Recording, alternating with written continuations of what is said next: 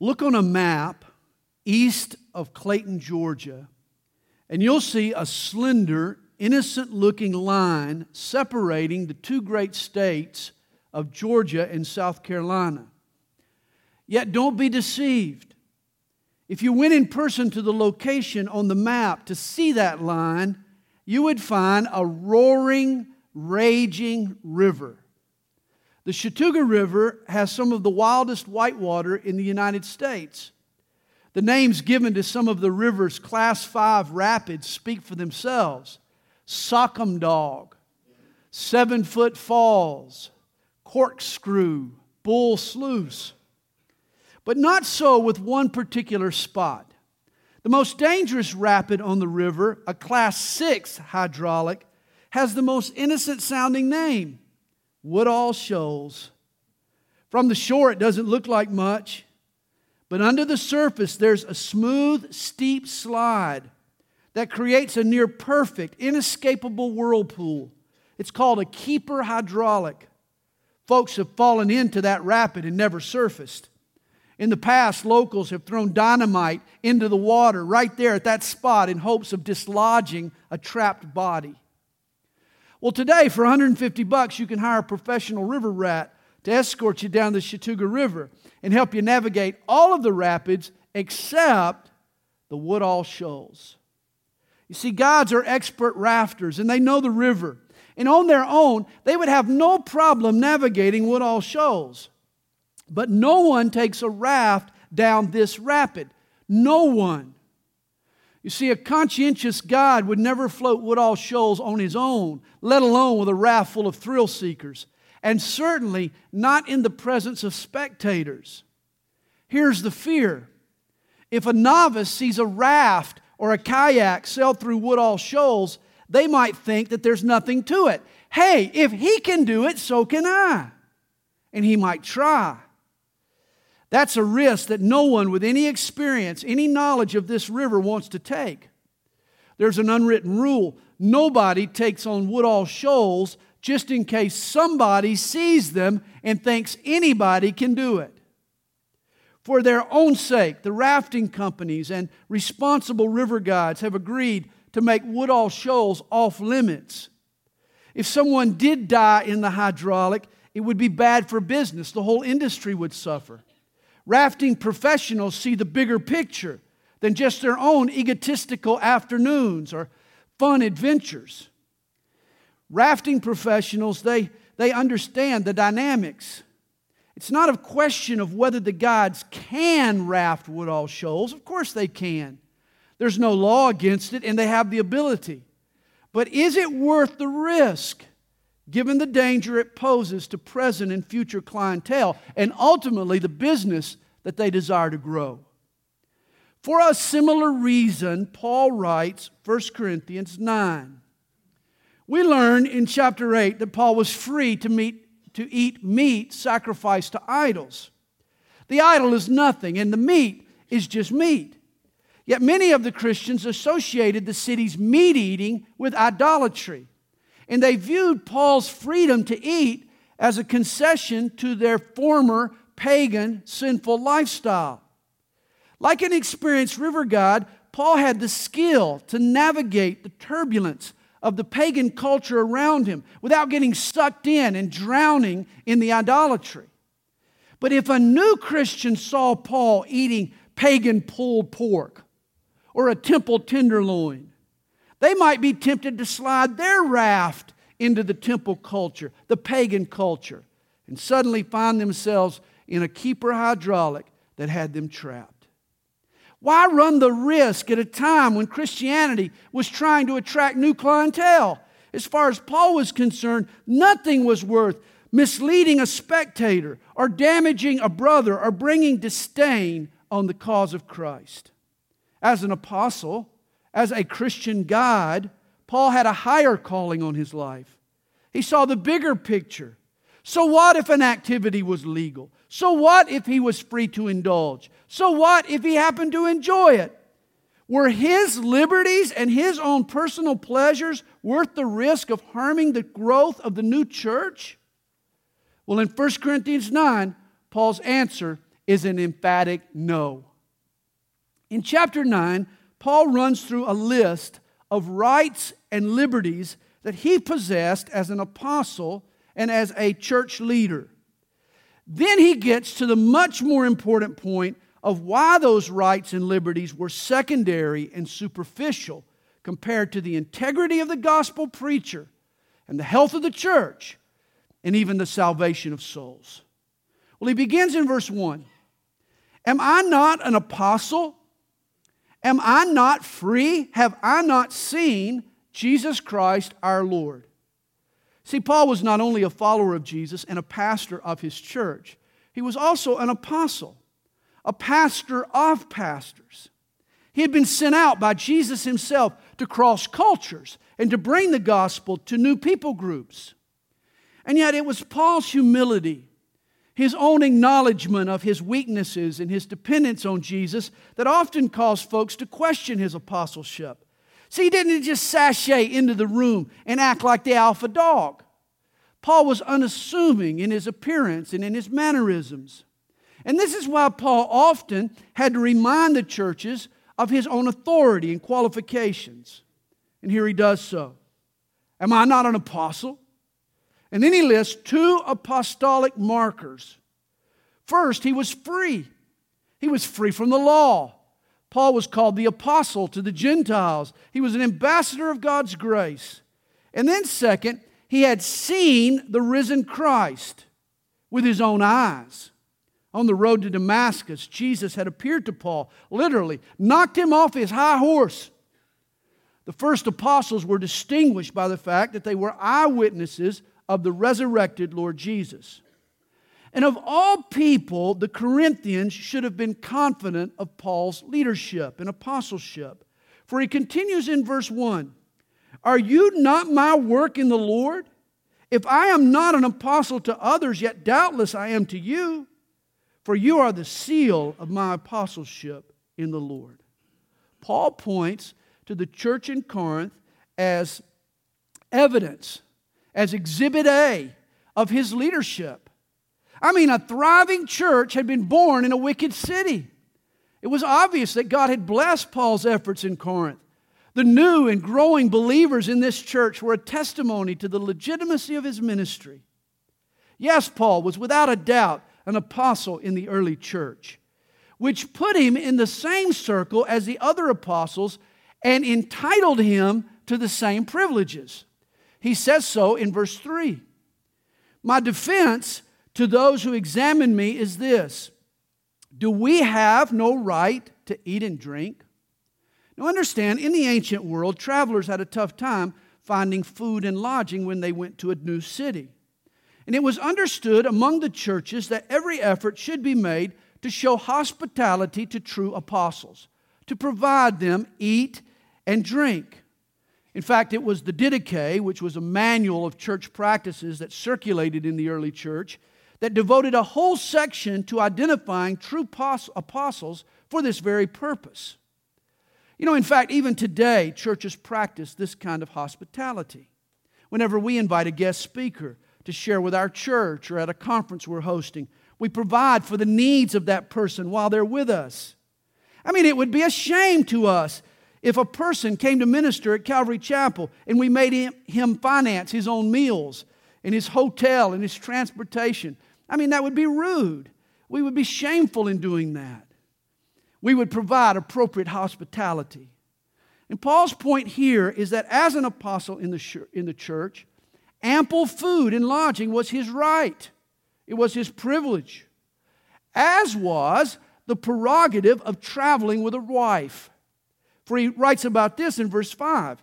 He says, Do we have no right to take along a believing wife? as do also the other apostles, the brothers of the Lord, and Cephas. And of course, Cephas was another name for Peter. The word Cephas means rock, which refers to the name by which Jesus called him. An apostle traveled extensively, he logged a lot of miles, and he was blessed with those frequent flyer privileges. His medallion status afforded him not only food and lodging, but also the right to take along his wife. Apparently, got a buddy pass. And it was Peter who always liked to take along the missus, which obviously creates a really big problem for the Roman Catholic Church. You know, the Roman Church asserts that Peter was the first pope. Well, if that's the case, they got a married pope. Which reminds me of the newspaper tycoon who had three sons. He wanted to select a successor to the, to the newspaper, and so he wasn't sure which son would make the best newspaper man. So he proposed a test for their potential in the industry. He asked each boy to compose the most shocking, sensational, three word headline that they could dream up.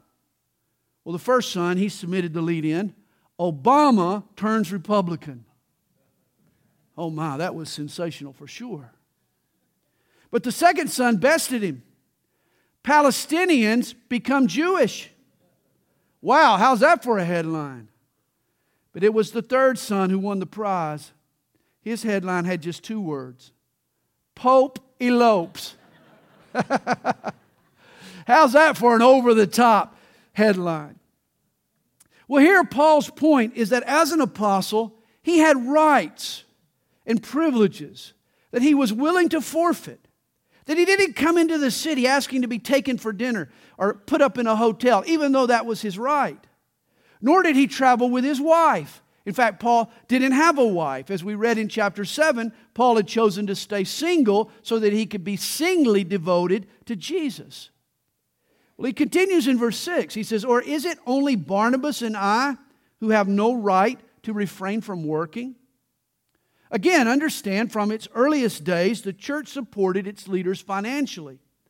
Thus, they could devote themselves to the full time study of God's Word and guidance of God's flock. Paul, too, was entitled to such support, but during his time in Corinth, he waived this privilege. Acts chapter 18, verse 3 tells us that in Corinth, Paul lodged with a married couple named Aquila and Priscilla. They were tent makers. Paul also happened to be um, have this trade himself, and so he helped them sew tents and sails. And by doing so, he was able to make ends meet and keep from being a burden to the church. But again, this kind of work on Paul's behalf was out of the ordinary. This was not standard apostolic protocol. And Paul explains why. He writes, Whoever goes to war at his own expense I mean, a soldier doesn't pay the bill for his gun and ammo. He doesn't purchase his provisions out of his own pocket. I mean, a soldier is supported by the people he defends. How can a soldier focus on the fight at hand if he's worried about his family back home? Whether they're starving, whether they're getting evicted. Distracted troops will make for defeated troops. A soldier will be better on the battlefield if he isn't so worried about the home front. And quite frankly, the same is true for a pastor. How can a pastor give himself fully to ministry and to the spiritual needs of God's people if he's concerned about how he's going to pay the bills for his own family? Even in the spiritual battle, even within God's army, whoever goes to war at his own expense? And who plants a vineyard and does not eat of its fruits? Or who tends a flock and does not drink of the milk of the flock? Again, this is the same principle. You'll never find a thirsty vine dresser or a dairy farmer with brittle bones. Why? Because they drink of the wine and of the milk. They're supported from what they harvest. And the same should be true of a pastor. He should receive a salary from the offerings of the people. No, I'm not saying an exorbitant salary. But I am saying an ample salary. I mean, the idea is to keep him from worrying about his family's needs and focused on God's work. Sadly, there are some churches that pay only the minimum. In fact, the people pray, Lord, you keep him humble and we'll keep him poor. Hey, a church with that kind of attitude may get what they pay for a poor pastor. Paul is teaching us that a church needs to pony up and pay its pastors. He hammers home this point in verse 8. Do I say these things as a mere man? Or does not the law say the same also? For it is written in the law of Moses, and here Paul quotes Deuteronomy chapter 25, verse 4 A verse that at first glance, I mean, you're thinking, what in the world does this have to do with paying the pastor? But he says in verse 9, here he quotes Deuteronomy 25, verse 4 You shall not muzzle an ox while it treads out the grain. In other words, any good farmer will allow the ox to munch as he works. An ox would walk across the threshing floor, crushing the grain, separating the wheat from the chaff under his hooves. And as he worked, the farmer would always let him bend down from time to time and get a mouthful to eat. Only a cruel farmer would muzzle his ox. Besides, a weak ox would be worthless. And Paul is saying just as feeding the ox is an expense of the harvest, supporting the pastor is a cost of the spiritual harvest. Well, Paul finishes his reflections on Deuteronomy 25. He says, Is it oxen God is concerned about? Or does he say it all together for our sakes? Well, for our sakes, no doubt. This is written that he who plows should plow in hope, and he who threshes in hope should be partaker of his hope. In other words, a fair day's wage for a good day's work isn't a carnal motivation. It's a good and godly incentive. There is hope behind hard work. There should be. Who among us doesn't want to be compensated for their employment? And the same is true of a pastor. Years ago, we had a church member suggest that my salary should be capped.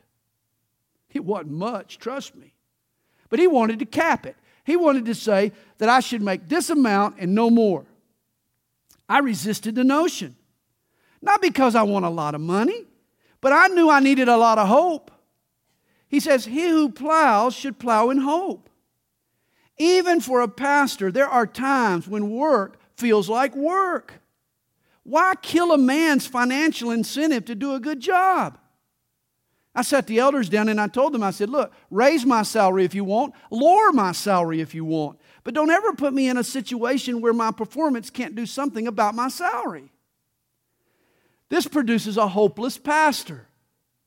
Paul understood the nature of pastors who are men, and what motivates us so often is the ability to earn a good day's pay for a good day's work. Paul says, He who plows should plow in hope. And then he says in verse 11, and if we have sown spiritual things for you, is it a great thing if we reap your material things? Here, Paul is capsulizing the important spiritual principle that he's been teaching in these last few verses. If a pastor and the church he serves helps you spiritually, then you ought to support them materially. If a church adds to your life spiritually and builds you up biblically and helps you focus eternally, then it is a minor trade off for you to help that church pay a few bills. And if this principle applies to pastors, to all pastors, it certainly applied to Paul in his dealings with the Corinthians. For he tells them in verse 12 if others are partakers of this right over you, are what are we not even more? I mean, like believers today, apparently the Corinthians, they were quick to support the TV preachers who came on the tube and gave the slick presentations, you know, and begged for money. Oh, they were quick to open up their wallet for anybody with a fancy appeal or a sad sob story. But how about the local guy who's in the trenches grinding it out from week to week? The guy they know and that they trust. Here, Paul says that if you've given to virtual strangers, how much more should they have given to him? He had planted this church, he had been with them on site, working alongside them for 18 months. He was even helping them at the moment sort out their problems, work through their difficulties. Paul deserved their support more than anyone. And yet he writes, Nevertheless, we have not used this right, but endure all things lest we hinder the gospel of Christ. And here is his main point not that he wanted more money, but that he was willing to forego the money for the sake of the gospel. Even though Paul had rights and privileges of an apostle, he didn't use them. Yes, he founded this church. Yes, he labored in this church. Yes, he was due a salary, probably even a vacation in a 401k. But Paul laid aside what he was entitled to so that no one would ever accuse him of selfish motives. More important to Paul than adequate compensation was the reputation of Christianity and the furtherance of the gospel. Paul didn't want to give anyone any reason to question his love for Jesus and his love for the church. Paul didn't want anyone to say, ah, oh, that Paul, he's only in it for the money. Or, hey, don't, don't go to that church. Don't go to the church in Corinth. All they care about is your money. Again, Paul was not opposed to taking a paycheck for his work in the ministry. As he explained, it was his right.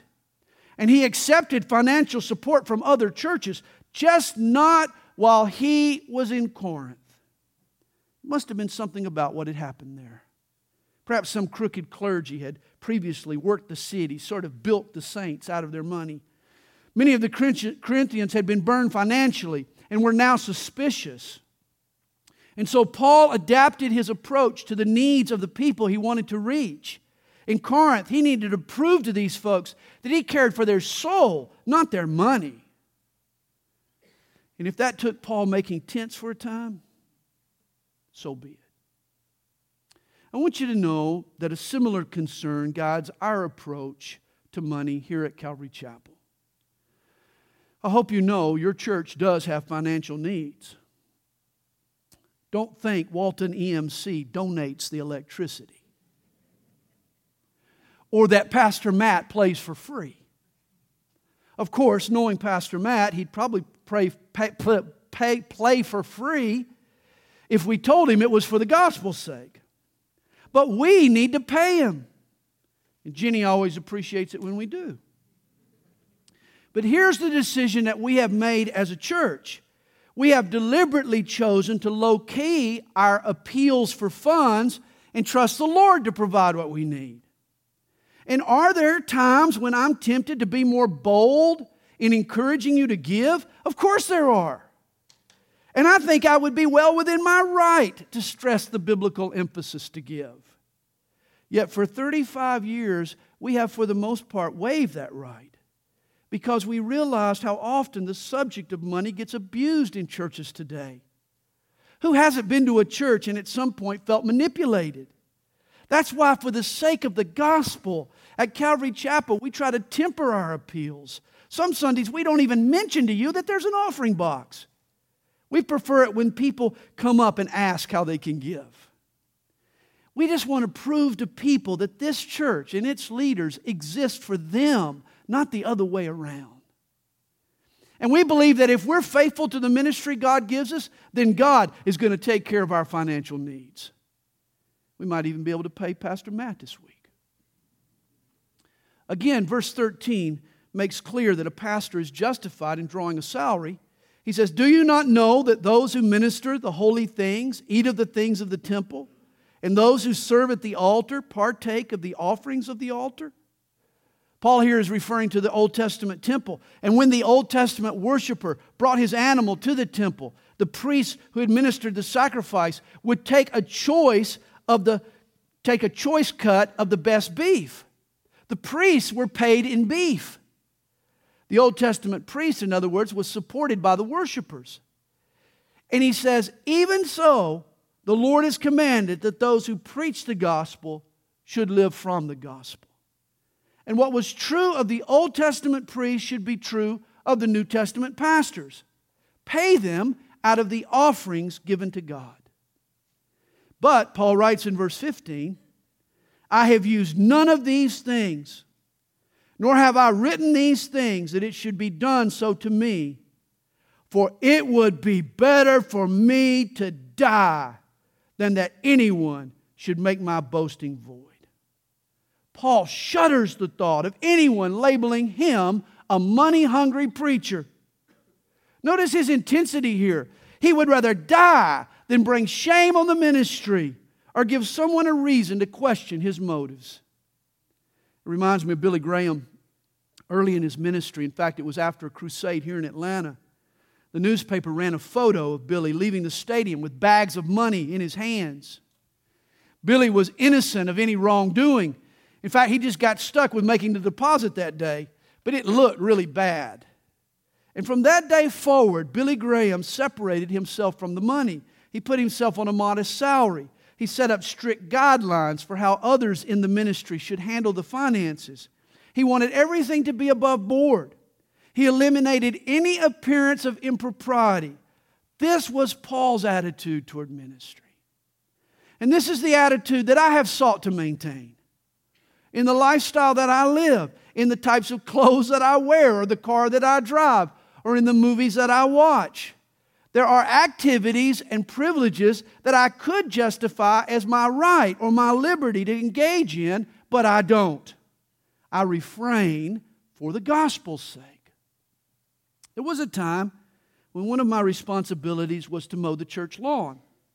I'd be pushing the mower around on a hot, blistering July afternoon, the temperature hovering in the high 90s, sweating profusely, perspiration pouring off my body. And my temptation was to pull off my shirt. I was free to peel off my shirt, but I didn't, for it hit me. What if one of the sisters in the church drives by and sees my bulging muscles and my irresistible body and starts thinking the wrong thoughts? And for the sake of the church, for the gospel, for the cause of Christ, I curtailed my liberty to keep the ladies from stumbling. I mentioned it to you last week. As a Christian, I have the freedom to drink a glass of wine with my meal. But as a leader in the church, why would I? Why would I even go there? Oh, yeah, Pastor Sandy, European Christians, they drink wine all the time. Well, I don't live in Europe. If I drank wine all the time, I might be European too, but that's another thing. But I live in America. And it's estimated that in America, 16% of the population has a chemical propensity toward alcohol. Do you know that? 16% have a chemical dependence on alcohol. They, they have the potential of being alcoholics. That's one in every six people I meet. Every sixth person I meet has a potential problem with alcohol. Now, how could a pastor drinking not be a stumbling block to someone? And I'm sure 99.9% of the population has a friend or a family member who has been some way harmed by alcohol. Why would a pastor take what is a liability to so many and insist on it as a liberty for himself? Again, Paul tells us, it would be better for me to die than that anyone should make my boasting void. And Paul's boast was his sincerity toward the gospel. The apostle wasn't out to serve himself, his ministry had no ulterior motives. His sole ambition was for God to be glorified and for lost people to be saved. And Paul's goal was to avoid anything that could hinder someone from hearing and receiving God's good news. He writes in verse 16 For if I preach the gospel, I have nothing to boast of, for necessity is laid upon me. Yes, woe is me if I do not preach the gospel. Being a pastor, preaching the gospel, wasn't just a career move for Paul. He didn't get the idea of being a pastor from, by talking to a career counselor or by browsing a brochure on potentials in apostleship. God called this man. God put a burden on his heart that he couldn't shake. He writes, Woe is me if I do not preach the gospel. It wasn't Paul's choice, it was God's calling. When a young man approaches me about becoming a pastor, I always tell him, if you can do anything else other than pastor and be happy doing it, then don't pastor. Being a pastor, preaching the gospel, isn't just a job. Paul said it was laid on him of necessity. It was a passion, a calling, it was a mission from God. Paul was a talented man. and I'm sure he would have been successful at whatever he did in life. But satisfied? I doubt it. For God called him to preach the gospel, and he would be happy doing nothing less. Paul says in verse 17, For if I do this willingly, I have a reward. But if against my will, I have been entrusted with a stewardship. If Paul's ministry had been a job, he would have received wages, a reward. But it wasn't a job, it was a stewardship. It was a God given responsibility. He says, What is my reward then? So, what does Paul expect from the ministry? What is his takeaway? He answers that when I preach the gospel, I may present the gospel of Christ without charge, that I may not abuse my authority in the gospel. Paul's reward was for the opportunity to conduct his ministry with high integrity, with charity, and with purity toward Christ and toward the gospel. In short, the ministry wasn't a paycheck to Paul. His goal was an eternal reward, the glory of God and the souls of men. God had put it in his heart to be a minister. Once I watched a television special on professional basketball. It was entitled The First 50 Years of the NBA. One of the old timers in the special made the comment The team owners were the dumbest people on earth. They paid us a salary, but they didn't have to. We would have played for free. They played for the love of the game. And this was Paul. He preached for the love of the gospel. He said, Woe is me if I do not preach the gospel. And this is why I teach God's word. Now, don't misunderstand. I appreciate my salary. Kathy does too. And rather than dumb, you are being biblical and prudent for paying your pastor. But I've said before if you didn't pay me to pastor, I'd pay you to let me. Pastor is the most demanding, taxing, challenging, intense job I know, but I wouldn't trade it for any other job in the world. I thank God daily for the opportunity to communicate His word and to pastor His people. Paul could have lived a carefree life. He could have fabricated tents full time. How easy would that have been? Owned a wealthy business. Instead, he signed on for the toughest job on earth. He says in verse 19, For though I am free from all men, I have made myself a servant to all, that I might win the more. Now, Paul's freedom in Christ was so far reaching. He was free from the law, he was free to eat meat, he was free from the desire for special treatment, he was free from money. And he was also free from the opinions of men. In a sense, Paul didn't care one iota what people thought of him. The newspapers, those bloggers, they could write what they wanted. It didn't matter to Paul. He didn't live for man's approval, he was free from all men. But he did care deeply for what people thought of Jesus and the gospel. So much so that Paul made himself a servant to all lost men to share with them the gospel. Thus, he was always building bridges and earning the right to preach and building platforms for the gospel. See, it really bothers me when I run into Christians, even leaders, who have the cavalier attitude well, who cares what people think, what they say about me? I, I just. I just want to serve, serve God. That's all that matters to me. I'm free from what other people think. Paul, too, was free from all men. But then he tells us, I have made myself a servant to all that I might win the more. He realized that for the gospel's sake, his reputation was important. It should matter to him what other people think about him.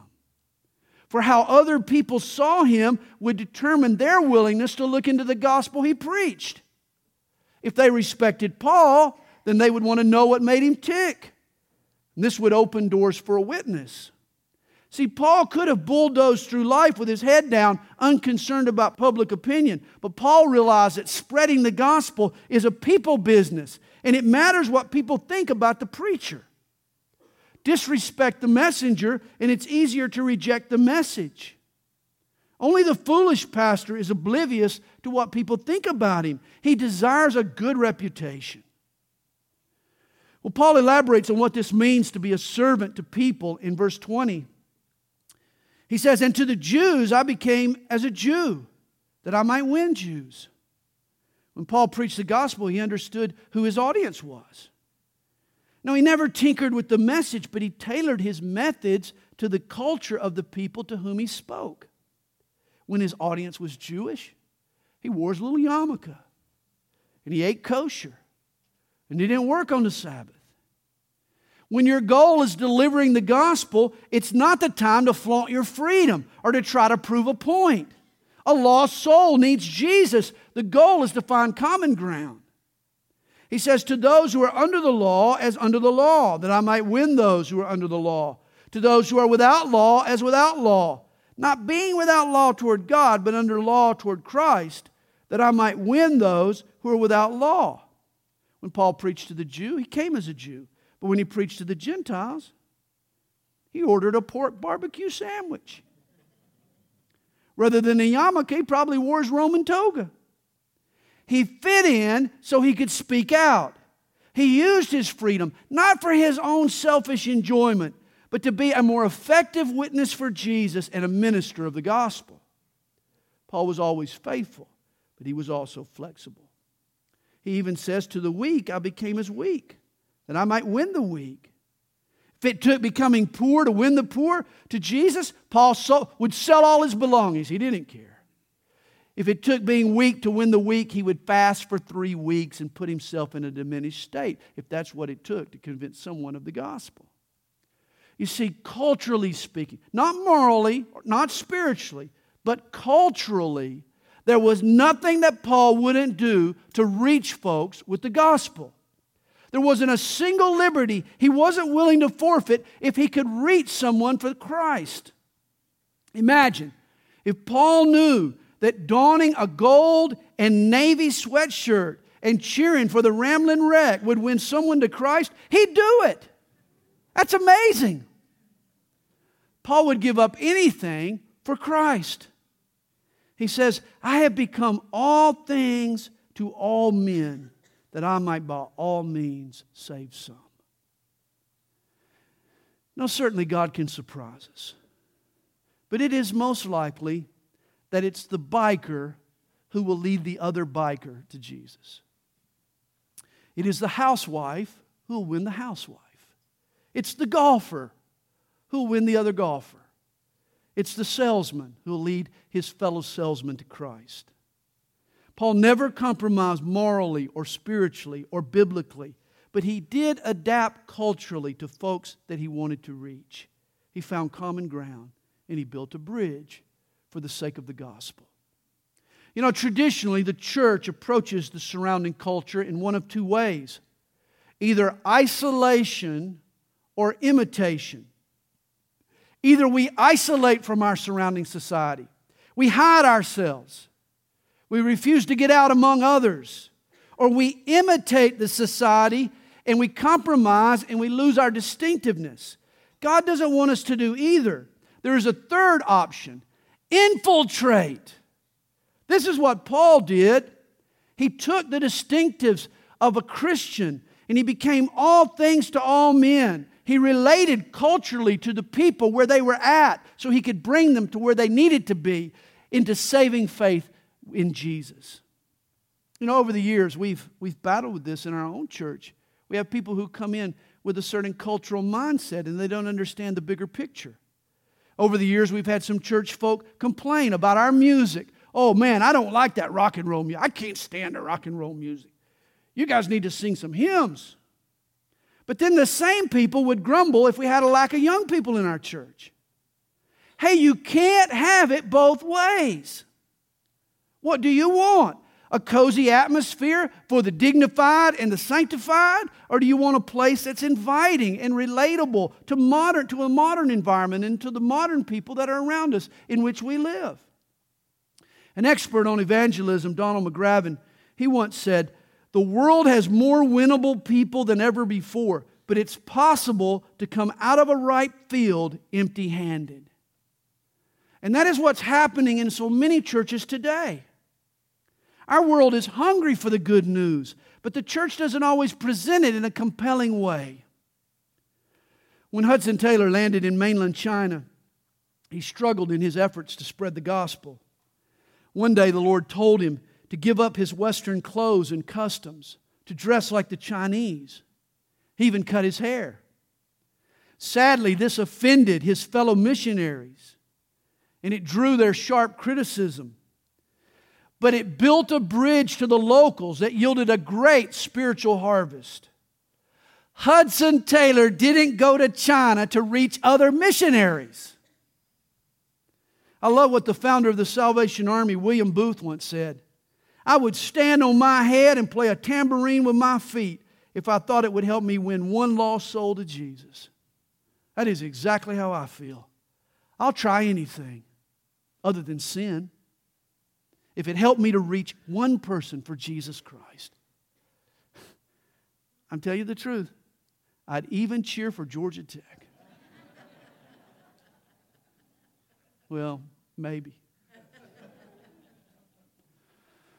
Paul closes this section. Now, this I do for the gospel's sake that I may be partaker of it with you. Paul had become like a Corinthian to win the Corinthians. See, Corinth was the home of the Isthmian Games, a sporting contest second only to the ancient Olympics. The Corinthians were sports enthusiasts, and it is the fan that reaches the fan. And that's why he finishes up chapter 9 by using a sports analogy. He compares the Christian life to an athlete's training and mentality. And that is what we'll look at next week.